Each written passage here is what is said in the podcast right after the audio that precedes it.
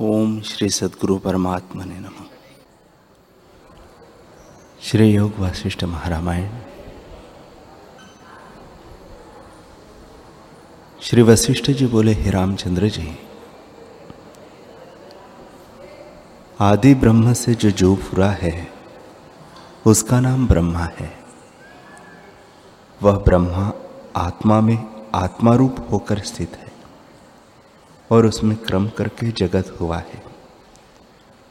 जैसे वह चेतता है, तैसे ही होकर स्थित होता है।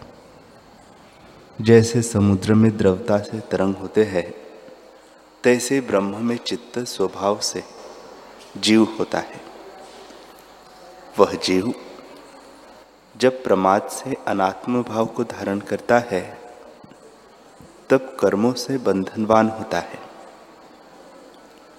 जैसे जल जब दृढ़ जड़ता को अंगीकार करता है, तब बर्फ़ रूप होकर पत्थर के समान हो जाता है।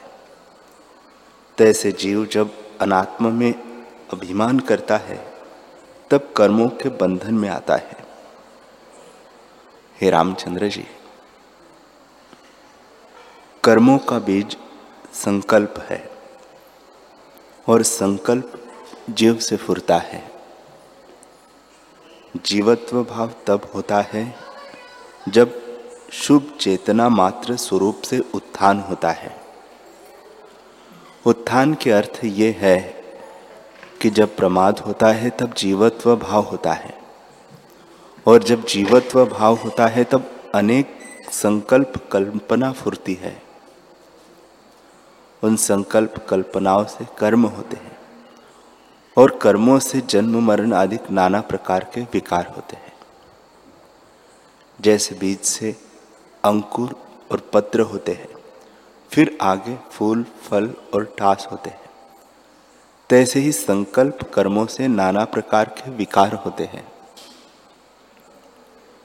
जैसे जैसे कर्म जीव करता है, उसके अनुसार जन्म, मरण और अध ऊर्ध्व को प्राप्त होता है।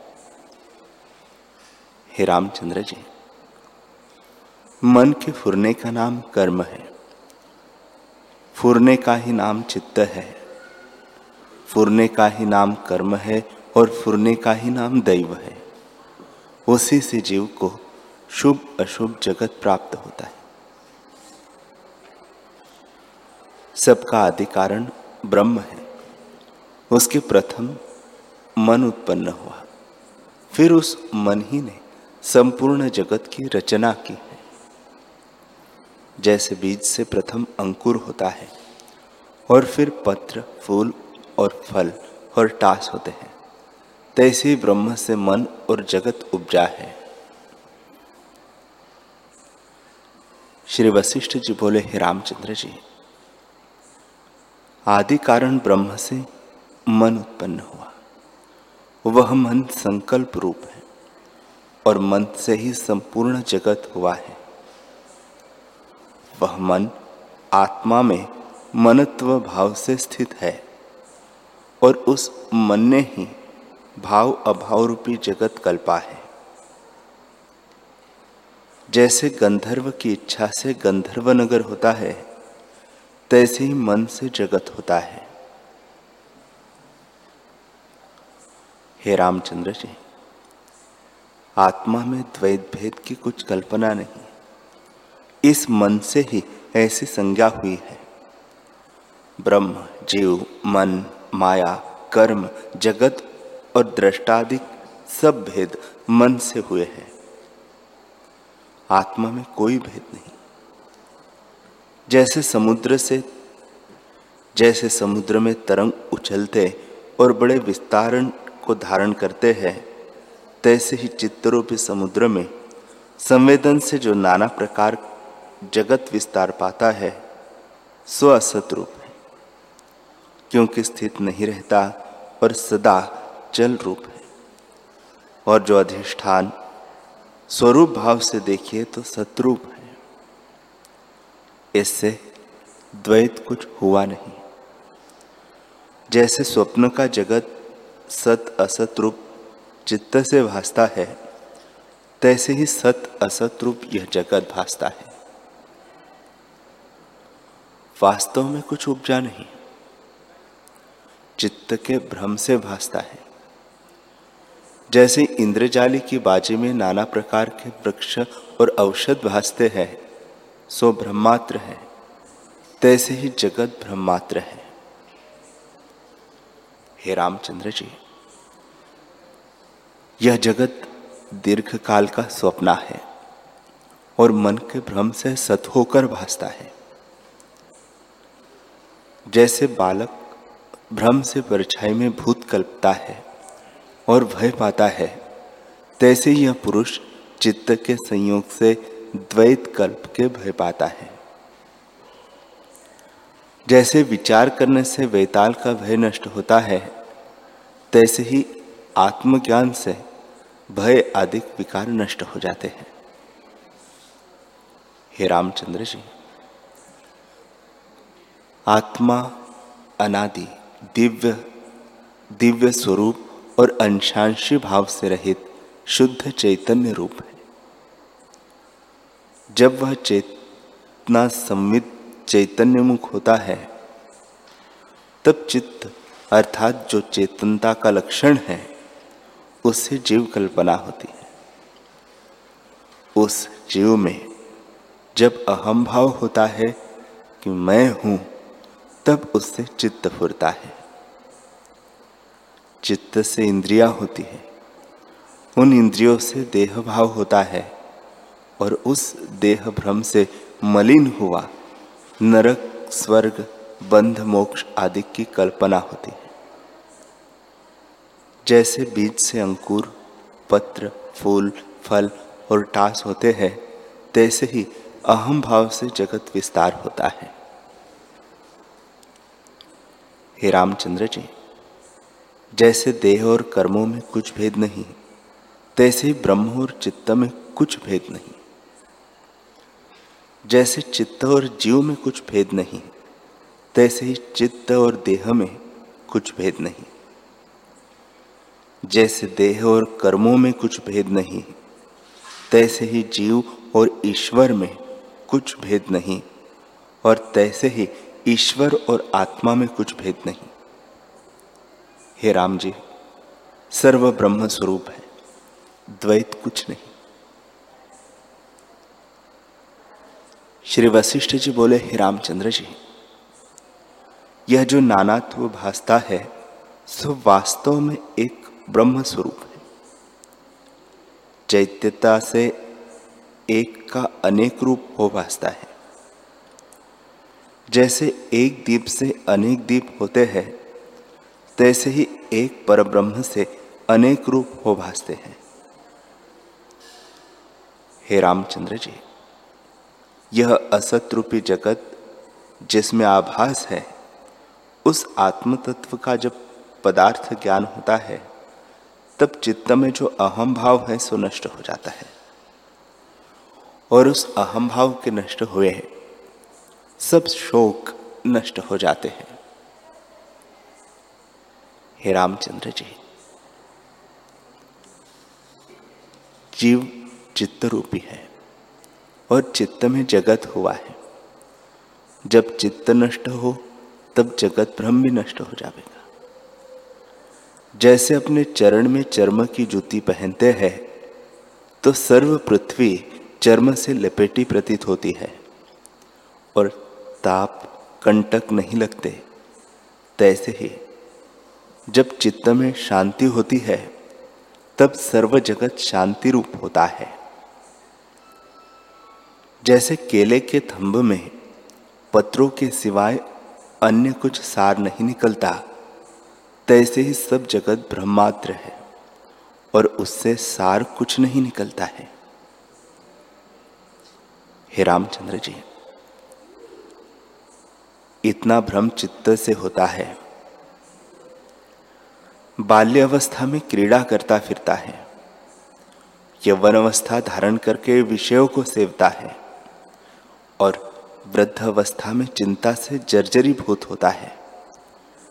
फिर मृतक होकर कर्मों के अनुसार नरक स्वर्ग में चला जाता है। हे रामचंद्र जी, यह सब मन का नृत्य है। मन ही भ्रमता है। जैसे नेत्र दूषण से आकाश में दूसरा चंद्रमा भासता है, तैसे ही अज्ञान से जगत भ्रम भासता है।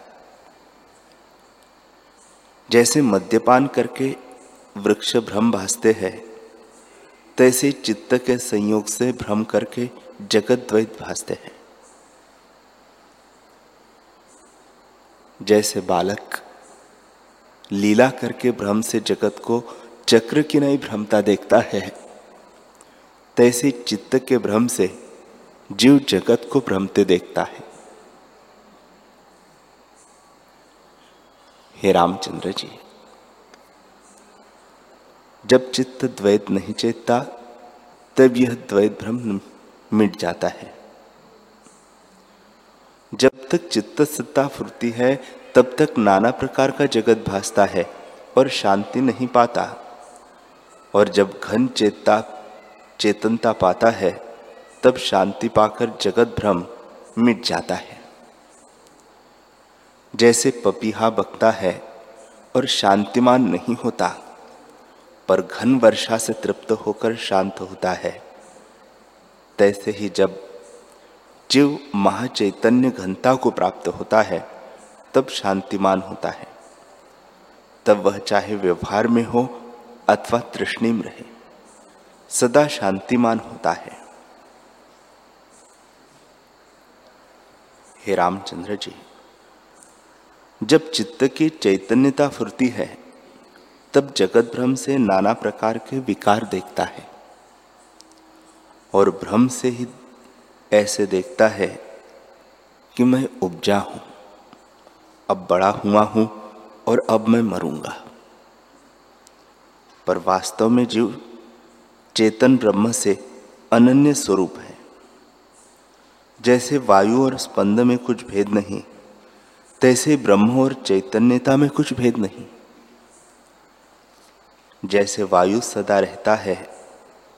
पर जब स्पंद रूप होता है, तब स्पर्श करता भासता है तैसे ही चैतन्यता मिटती नहीं। ब्रह्म ही चेतना हो जगत, ब्रह्म की चेतना हो, तब जगत भ्रम मिट जाता है, और केवल ब्रह्म सत्ता ही भासती है। जैसे रस्सी के अज्ञान से सर्प भ्रम होता है, और रस्सी के यथार्थ जानने से सर्प भ्रम मिट जाता है तो रस्सी ही भासती है। तैसे ही ब्रह्म के अज्ञान से जगत भ्रम भासता है, और जब चित्त से दृढ़ चैतन्यता भासती है, तब ब्रह्म पदार्थ का ज्ञान होता है, और तभी जगत भ्रम भी मिट जाता है, और केवल ब्रह्म सत्ता ही भासती है। हे रामचंद्र जी दृश्य रूपी व्याधि रोग लगा है और उस रोग का नाश करता संवित मात्र है। जब तक चित्त बहिर्मुख होकर दृश्य की ओर चेतता है, तब तक शांत नहीं होता और जब सर्व वासना को त्याग कर अपने स्वभाव में स्थित अंतर्मुख होगा, तब उस ही काल में मुक्ति रूप शांत होगा। इसमें कोई संशय नहीं है। जैसे रस्सी दूर से देखने में सर्प भासती है, और जब निकट होकर देखे, तब सर्प भ्रम मिट जाता है। रस्सी ही भासती है। तैसे ही आत्मा का निवृत्ति रूप जगत है। जब बहिर्मुख होके देखता है तब जगत ही भासता है। जब अंतर्मुख होकर देखता है, तब जगत भ्रम मिटकर आत्मा ही भासता है। हे रामचंद्र जी,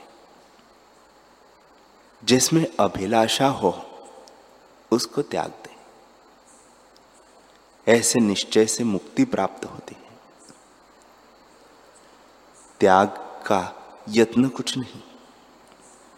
महात्मा पुरुष प्राणों को तृण की नहीं त्याग देते हैं और बड़े दुख को सह लेते हैं। तुमको अभिलाषा त्यागने में क्या कठिनता है? हे राम जी, आत्मा के आगे अभिलाषा ही आवरण है। अभिलाषा के होते आत्मा नहीं भासता है। जैसे बादलों के आवरण से सूर्य नहीं भासता और जब बादलों का आवरण नष्ट होता है, तब सूर्य भासता है। तैसे ही अभिलाषा के निवृत्त हुए आत्मा भासता है। इससे जो कुछ अभिलाषा उठे, उसको त्यागो और निरअभिलाषा होकर आत्मपद में स्थित हो। प्रकृत आचार देह और इंद्रियों में ग्रहण करो और जो कुछ त्याग करना हो, उसको त्याग करो। पर देह में ग्रहण और त्याग की बुद्धि न हो।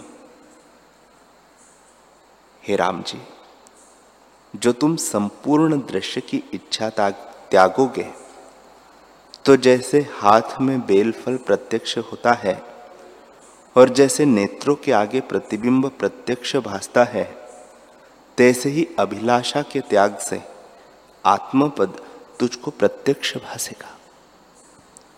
और सब जगत भी आत्मरूप ही भासेगा। जैसे महाप्रलय में सब जगत जल में भासता है और कुछ दृष्टि नहीं आता, तैसे ही आत्मपद से भिन्न तुमको कुछ न भासेगा।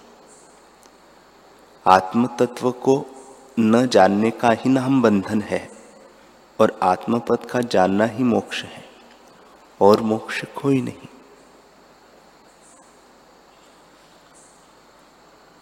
राम जी ने पूछा, हे भगवान, मन क्यों कर उत्पन्न हुआ है? वशिष्ठ जी बोले, हे रामचंद्र जी, ब्रह्म अनंत शक्ति है और उसमें अनेक प्रकार का किंचन होता है। जहाँ जहाँ जैसी जैसी शक्ति फुरती है तहां तहां तैसा ही रूप होकर भासता है। जब शुद्ध चिन्मात्र सत्ता चेतन में फुरती है, अहम अस्मि, तब उस फुरने से जीव कहता है।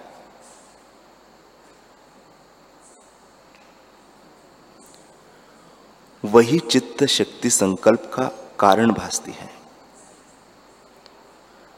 जब वह दृश्य की ओर फुरती है, तब जगत दृश्य होकर भासता है। और नाना प्रकार के कार्य कारण हो भासते हैं। राम जी ने फिर पूछा कि, हे मुनियों में श्रेष्ठ, जो इस प्रकार है तो देव किसका नाम है? कर्म क्या है और कारण किसको कहते हैं? वशिष्ठ जी बोले, हे रामचंद्र जी, फूर्ना, अफूर्ना दोनों चिन्मात्र सत्ता के स्वभाव है। जैसे फूर्ना फुरना दोनों वायु के स्वभाव है। परंतु जब फुरता है, तब आकाश में स्पर्श होकर भासता है। और जब चलने से रहित होता है, तब शांत हो जाता है। तैसे ही शुद्ध चिन्मात्र में जब चैतन्यता का लक्षण, अहम अस्मि, अर्थात मैं हूँ, ऐसा होता है, तब उसका नाम स्पंद बुद्धिश्वर कहते हैं। उससे जगत दृश्य रूप होकर भासता है। उस जगत दृश्य से रहित होने को निस्पंद कहते हैं।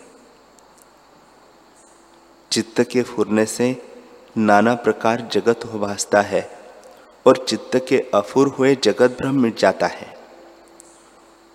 और नित्य शांत ब्रह्मपद की प्राप्ति हो जाती है। हे रामचंद्र जी, जीव, कर्म और कारण ये सब चित्त स्पंदन के नाम है। और चित्त स्पंदन में भिन्न अनुभव नहीं, अनुभव ही चित्त स्पंद हुए कि नहीं भासता है। जीव, कर्म और कारण का बीज रूप चित्त स्पंद ही है। चित्त स्पंद से दृश्य होकर भासता है। फिर चिदाभास द्वारा देह में अहम प्रतीति होती है और उस देह में स्थित होकर चित्त संवेदन दृश्य की ओर संसरता है। संसरना दो प्रकार का होता है। एक बड़ा और दूसरा अल्प।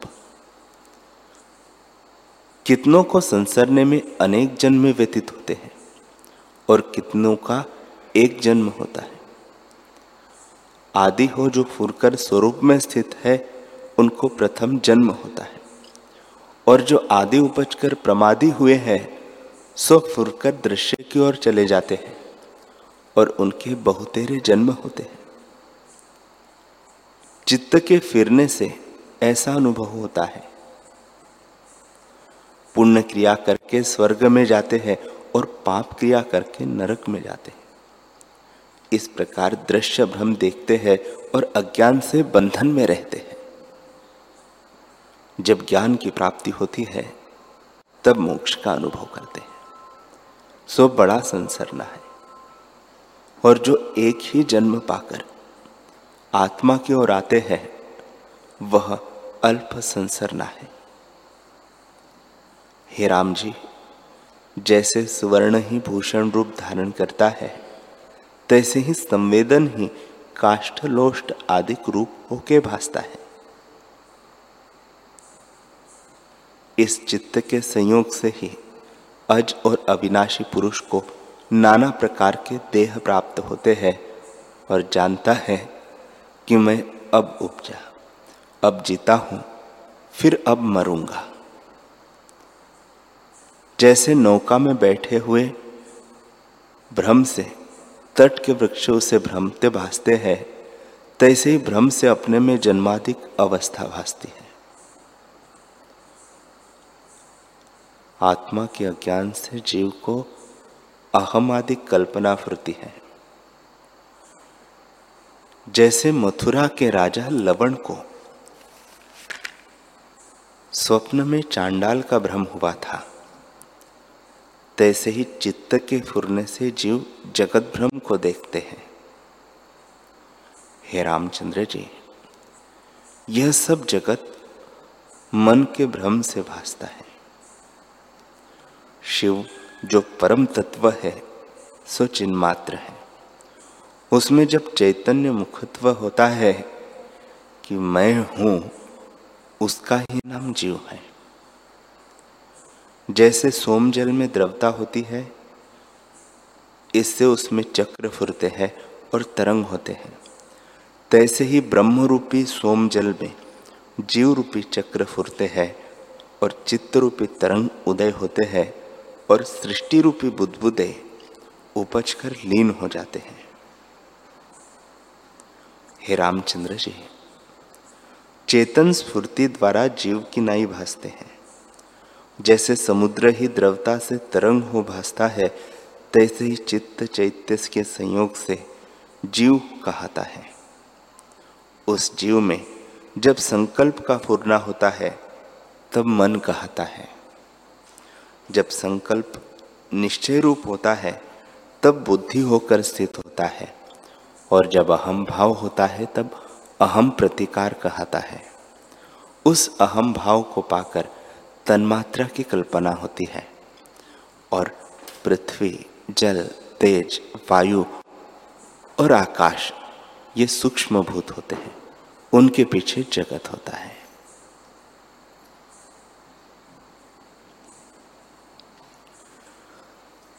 हरि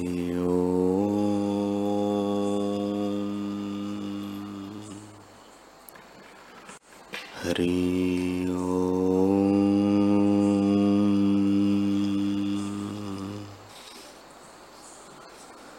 हरि